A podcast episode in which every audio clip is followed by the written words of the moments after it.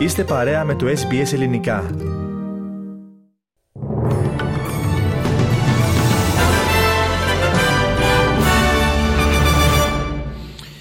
Οι δυνάμεις πυρόσβεσης δίνουν μάχη με τις φλόγες σε πολλαπλά μέτωπα στην πολιτεία της Δυτικής Αυστραλίας. Την ίδια στιγμή οι αρχές προειδοποιούν ότι κατά την περίοδο των Χριστουγέννων οι καιρικές συνθήκες δεν θα είναι καθόλου ευνοϊκές για τις προσπάθειες κατάσβεσης.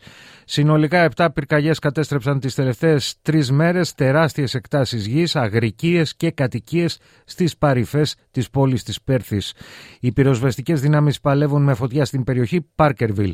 Επίσης, με πύρινα μέτωπα κοντά στην Κομόπολη 2J, στα βορειοανατολικά της Πέρθης και κοντά στο Μπάνμπουρι, 180 χιλιόμετρα νότια της πρωτεύουσα της Δυτικής Αυστραλίας.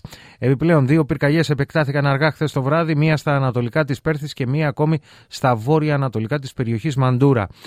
Μία γυναίκα, η οικογένεια της οποίας έχασε το σπίτι της στις πυρκαγιές, εμφανώς συγκινημένη, σημείωσε ότι εκείνη την ημέρα είχε τα γενέθλιά του 17χρονο γιος της και φυσικά όλα τα δώρα, όπως και τα χριστουγεννιάτικα δώρα, έγιναν στάχτη. So every, all these presents, everything are gone. All the Christmas presents are gone. It's going to be a not so pleasant Christmas this year. At least we'll never forget it. Στη διεθνή επικαιρότητα τώρα, το Συμβούλιο Ασφαλείας του ΟΗΕ ενέκρινε ψήφισμα για επιπρόσθετη παροχή βοήθεια στη λωρίδα της Γάζας.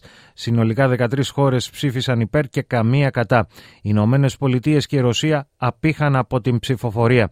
Ξέρουμε ότι δεν είναι τέλειο κείμενο. Ξέρουμε ότι μόνο μία κατάπαυση του πυρός θα βάλει τέλος στην Οδύνη. Σχολίασε η πρέσβυρα των Ηνωμένων Αραβικών Εμμυράτων Λάνα Ζάκη Νουσέιμπα. Τα Εμμυράτα ήταν η εισηγήτρια χώρα του ψηφίσματος. Επισημαίνεται ότι οι Ηνωμένες Πολιτείες επέβαλαν την υιοθέτηση ενός λιγότερο επιτακτικού ψηφίσματος. Στην αρχική διατύπωση του ψηφίσματος γινόταν λόγος για κατεπίγουσα και διαρκή κατάπαυση του πυρός. Πάντως, όλο και περισσότερο αυξάνεται η διεθνής πίεση προς το Ισραήλ για την επίτευξη ανακοχής καθώς ο αριθμός των νεκρών αμάχων έχει ξεπεράσει τις 20.000 κατά τη διάρκεια των τελευταίων 11 εβδομάδων. Εθνική τραγωδία βιώνει η Τσεχία ένα 24ωρο μετά την επίθεση του 24χρονου Νταβίτ Κόζακ στο Πανεπιστήμιο του Καρόλου, ο οποίος σκότωσε 14 ανθρώπους και τραυμάτισε τουλάχιστον 25 πριν αυτοκτονήσει. Τα κίνητρα του παραμένουν ακόμα άγνωστα αν και ο ίδιος είχε προετοιμάσει καλά την επίθεσή του όπως προδίδουν τα μηνύματά του στα κοινωνικά δίκτυα. Ω επιμελή μαθητή και ιδιαίτερα ισοστρεφή περιγράφουν τα τοπικά μέσα τον 24χρονο. Είχε προαναγγείλει ότι θα αυτοκτονήσει με τις αρχές να τον αναζητούν σε άλλο κτίριο του Πανεπιστημίου. Από τις έρευνες των αρχών αποκαλύπτεται επίσης ότι πριν από το μακελιό στο Πανεπιστήμιο είχε σκοτώσει τον πατέρα του, ενώ οι αρχές ερευνούν και την πιθανή εμπλοκή του σε δύο ακόμη δολοφονίες ενός 32χρονου πατέρα και της δύο μηνών κόρης του. Επισημαίνεται ότι όπλο, του, όπλο που βρέθηκε στο σπίτι του Κόζακ ταιριάζει με τις ε, σφαίρες που βρέθηκαν στις δύο σωρούς. Η Μετεωρολογική Υπηρεσία προειδοποιεί για το ενδεχόμενο εκδήλωση σφοδρών καταιγίδων στις ανατολικές ακτές της Αυστραλίας ανήμερα των Χριστουγέννων. Αναλυτικότερα προειδοποιούν για ξαφνικές πλημμύρες, χαλαζόπτωση και θυελώδεις ανέμους λόγω χαμηλού βαρομετρικού που κινείται από την Ανταρκτική προς την Νοτιοανατολική Αυστραλία. Όπως εξήγησε ο μετεωρολόγος Άγκου Χέιντ, υπάρχει το ενδεχόμενο καταιγίδων για Βρισβάνη, Σίδνεϊ και Μελβούρνη την ημέρα των Χριστουγέννων. Πιθανότητα καταιγίδα αντιμετωπίζει και η Καμπέρα, ενώ για τι άλλε μεγάλε πόλει προβλέπονται αρκετά καλέ συνθήκε. The action really focused in terms of thunderstorms across the eastern coast. So chance of a thunderstorm through Brisbane, Sydney and Melbourne. Even Canberra seeing a possibility of a thunderstorm on Christmas Day, as well as some showers there. But for the other capitals, generally not too bad. Στην Ελλάδα τώρα η οικογενειακή τραγωδία σημειώθηκε το βράδυ της Παρασκευής στα Καλύβια Αττικής όπου ένας 16χρονος μαχαίρωσε θανάσιμα τον πατέρα του. Σύμφωνα με την αστυνομία στις 10 το βράδυ ο ανήλικος τηλεφώνησε στη μητέρα του και της είπε ότι σκότωσε τον 71 ετών πατέρα του μετά από καυγά. Η μητέρα του ανηλίκου ενημέρωσε την αστυνομία η οποία και προχώρησε στη σύλληψη του 16χρονου. Προφυλακίστηκαν μετά από μαραθώνιες απολογίες οι δύο Ρωμά 17 και 20 ετών που πρωταγωνίστησαν στην καταδίωξη του Ασπροπύργου όπου σκοτώθηκε ένας αστυνομικός. Κατηγορούνται για απίθεια, βαριές σωματικές βλάβες και σύσταση συμμορίας. Επίσης, διαφεύγουν και αναζητούνται δύο συνεργοί τους. Εν τω μεταξύ, απολογήθηκαν 10 άτομα, μεταξύ αυτών και δύο λιμενικοί, οι οποίοι κατηγορούνται ότι διακινούσαν κατασχεμένη κοκαίνη. Εμπλέκονται άλλα τρία άτομα που βρίσκονται ήδη στη φυλακή για άλλα δικήματα. Τελικά αποφασίστηκε η προφυλάκηση και των 10 ατόμων. Οι διοργανωτέ της πρώτης διαδήλωσης κατά της κυβέρνησης του νέου Προέδρου της Αργεντινής, Χαβιέρ Μιλέη, θα πρέπει να καλύψουν τα έξοδα που συνδέονται με την κινητοποίηση των δυνάμεων ασφαλείας, όπως ανακοίνωσε ο εκπρόσωπος της Προεδρίας. Το κόστος υπολογίζεται σε περίπου 73.000 Αμερικανικά δολάρια. Η κυβέρνηση είχε ανακοινώσει από την περασμένη εβδομάδα ότι τα έξοδα θα βαρύνουν τους διοργανωτές των διαδηλώσεων. Λίγες ημέρες μετά την ορκομοσία του ακροδεξιού υπερφιλελεύθερου Προέδρου, χιλιάδες άνθρωποι διαδήλωσαν στο κέντρο του Μπουένο Άιρε ανταποκρινόμενοι στο κάλεσμα αριστερών οργανώσεων, διαμαρτυρώμενοι για το πρόγραμμα λιτότητας της κυβέρνησης.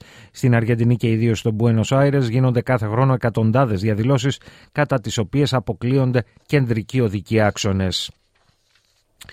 Το Ιράν έχει βαθιά εμπλοκή στον σχεδιασμό των πρόσφατων επιθέσεων που εξαπέλυσαν οι αντάρτες Χούθη της Ιεμένης εναντίον εμπορικών πλοίων στην Ερυθρά θάλασσα.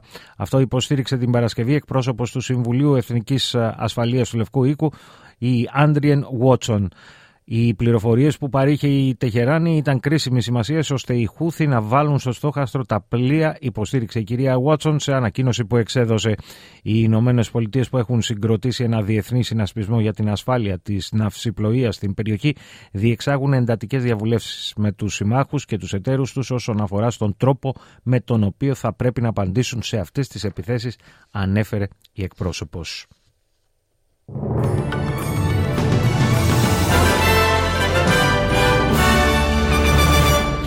Μία ματιά στις συναλλαγματικές ισοτιμίες. Ένα δολάριο Αυστραλίας ισοδυναμεί με 61,73 λεπτά του ευρώ και 67,98 cents Ηνωμένων Πολιτειών.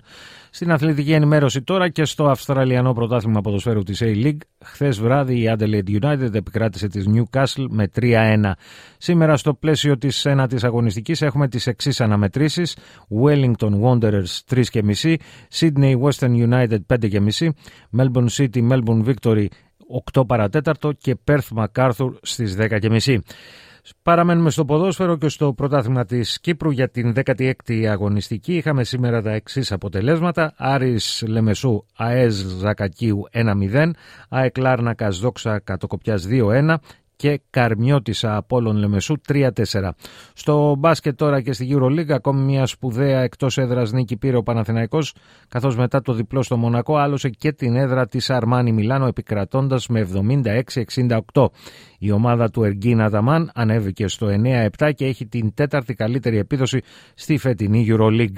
Μια σημαντική νίκη στην προσπάθεια που κάνει για να επιστρέψει στα υψηλά στρώματα της βαθμολογίας στη EuroLeague πήρε ο Ολυμπιακός. Νίκησε εκτός έδρας στη Βιλερμπάν στο πλαίσιο της 16η αγωνίστικης με 85-73.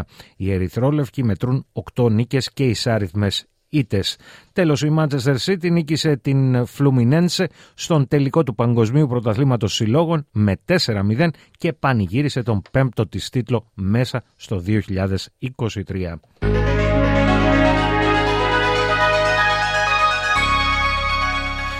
Και να ολοκληρώσουμε με την πρόγνωση του αυριανού καιρού. Πέρθ ηλιοφάνεια 18 έως 36. Αδελαίδα λίγη συννεφιά 14 έως 22. Μελβούρνη, μερικές σποραδικές βροχές 14 έως 24. Χόμπαρτ, πιθανότητα βροχής 12 έως 20. Καμπέρα, σποραδικές βροχές ίσως και καταιγίδα 13 έως 20. Ούλογκονγκ, σποραδικές βροχές 19 έως 23. Σίδνεϊ, σποραδικές βροχές ίσως και καταιγίδα 20 έως 26. Νιου Κάσλ και εδώ σποραδικές βροχές με την πιθανότητα καταιγίδας 19 έως 26. Βρισβάνη επίσης σποραδικές βροχές με πιθανότητα καταιγίδας 21 έως 30. Κέρνς κυρίως ηλιοφάνεια 26 έως 33. Darwin πιθανή καταιγίδα 28 έως 35.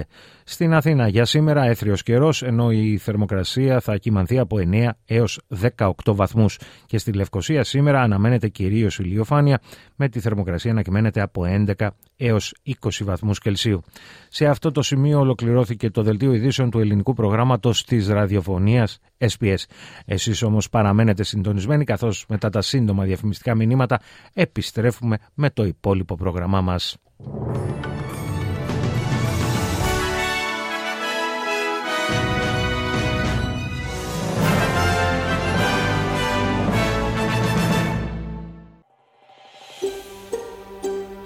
Θέλετε να ακούσετε περισσότερες ιστορίες σαν και αυτήν; Ακούστε στο Apple Podcast, στο Google Podcast, στο Spotify ή οπουδήποτε ακούτε podcast.